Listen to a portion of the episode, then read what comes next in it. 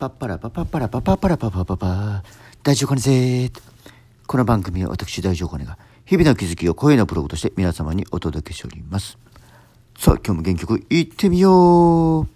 はい皆様いかがお過ごしでしょうか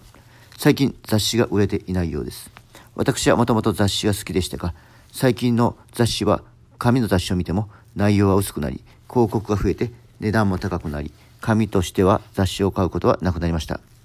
今はウェブで雑誌が読めますからね。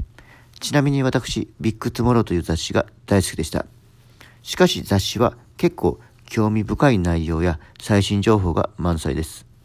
副業や転職、ビジネス情報もあります。でもですね、男性諸君はどうしても美女の写真を見てしまうし、女性の方は男性向けの雑誌を見ることに抵抗あると思います。でも安心してください。オーディオブックで聞くことができます。音声だと当たり前だけど、美女の写真を見て時間を無駄にしなくてよいし、女性の方もながら聞きをしながら情報収集できます。しかも、音声配信はコピーライティングの勉強にもなります。雑誌は興味を示さないと読んでもらえないから、興味深いテーマだったり、切り口だったり、取材している方もこれから有名になっていく方を多く載せていたりするんですよね。例えば2019年 SPA!の8月27日号は、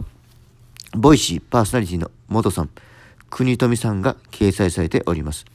私が今の仕事を選んだのも雑誌を見たからだし、ワーキングホリデーという制度を知ったのも雑誌です。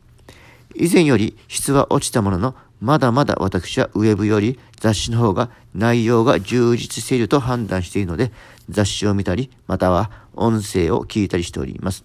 もし雑誌を見ていない方は、ぜひぜひ雑誌を見られたら何かの気づきになるかもしれませんね。でも、広告やビジョンを見て時間を浪費しないようにね。ほいじゃあね。